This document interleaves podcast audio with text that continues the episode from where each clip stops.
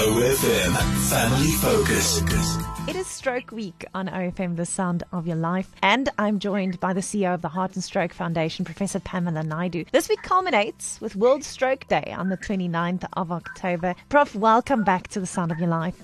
It's my absolute pleasure. I'm so happy to be on your show. What is a stroke?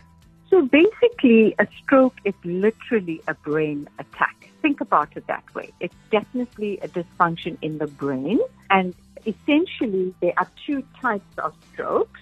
The first type of stroke is called an ischemic stroke. And this occurs when a blood vessel becomes blocked and that part of the brain dies. And this type of stroke is responsible for 80% of all strokes. The second type of stroke is what we call a hemorrhagic stroke. And this occurs when a blood vessel breaks and the blood fills that and damages that part of the brain. So think about your brain cells and it's so critical to our everyday functioning, the way we speak, the way we think, our smell, our ability to feel emotion and so on and so forth. And if that part of the function of your brain is affected, it's going to affect your very own ability to think, you know, to be mobile physically as well. So the brain serves an extremely important part of your functioning. So, why is it important for listeners to know what a stroke is? It's so important for a listener to know what a stroke is, and that is because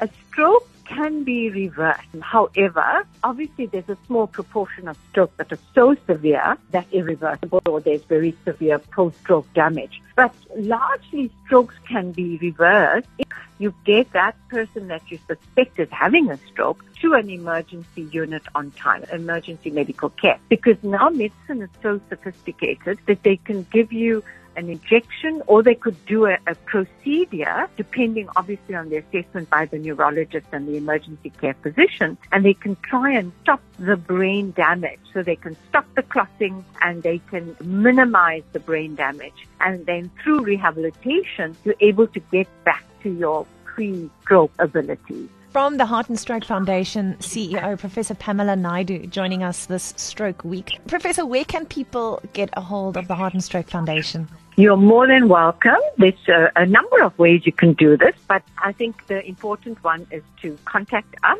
via telephone and it's 021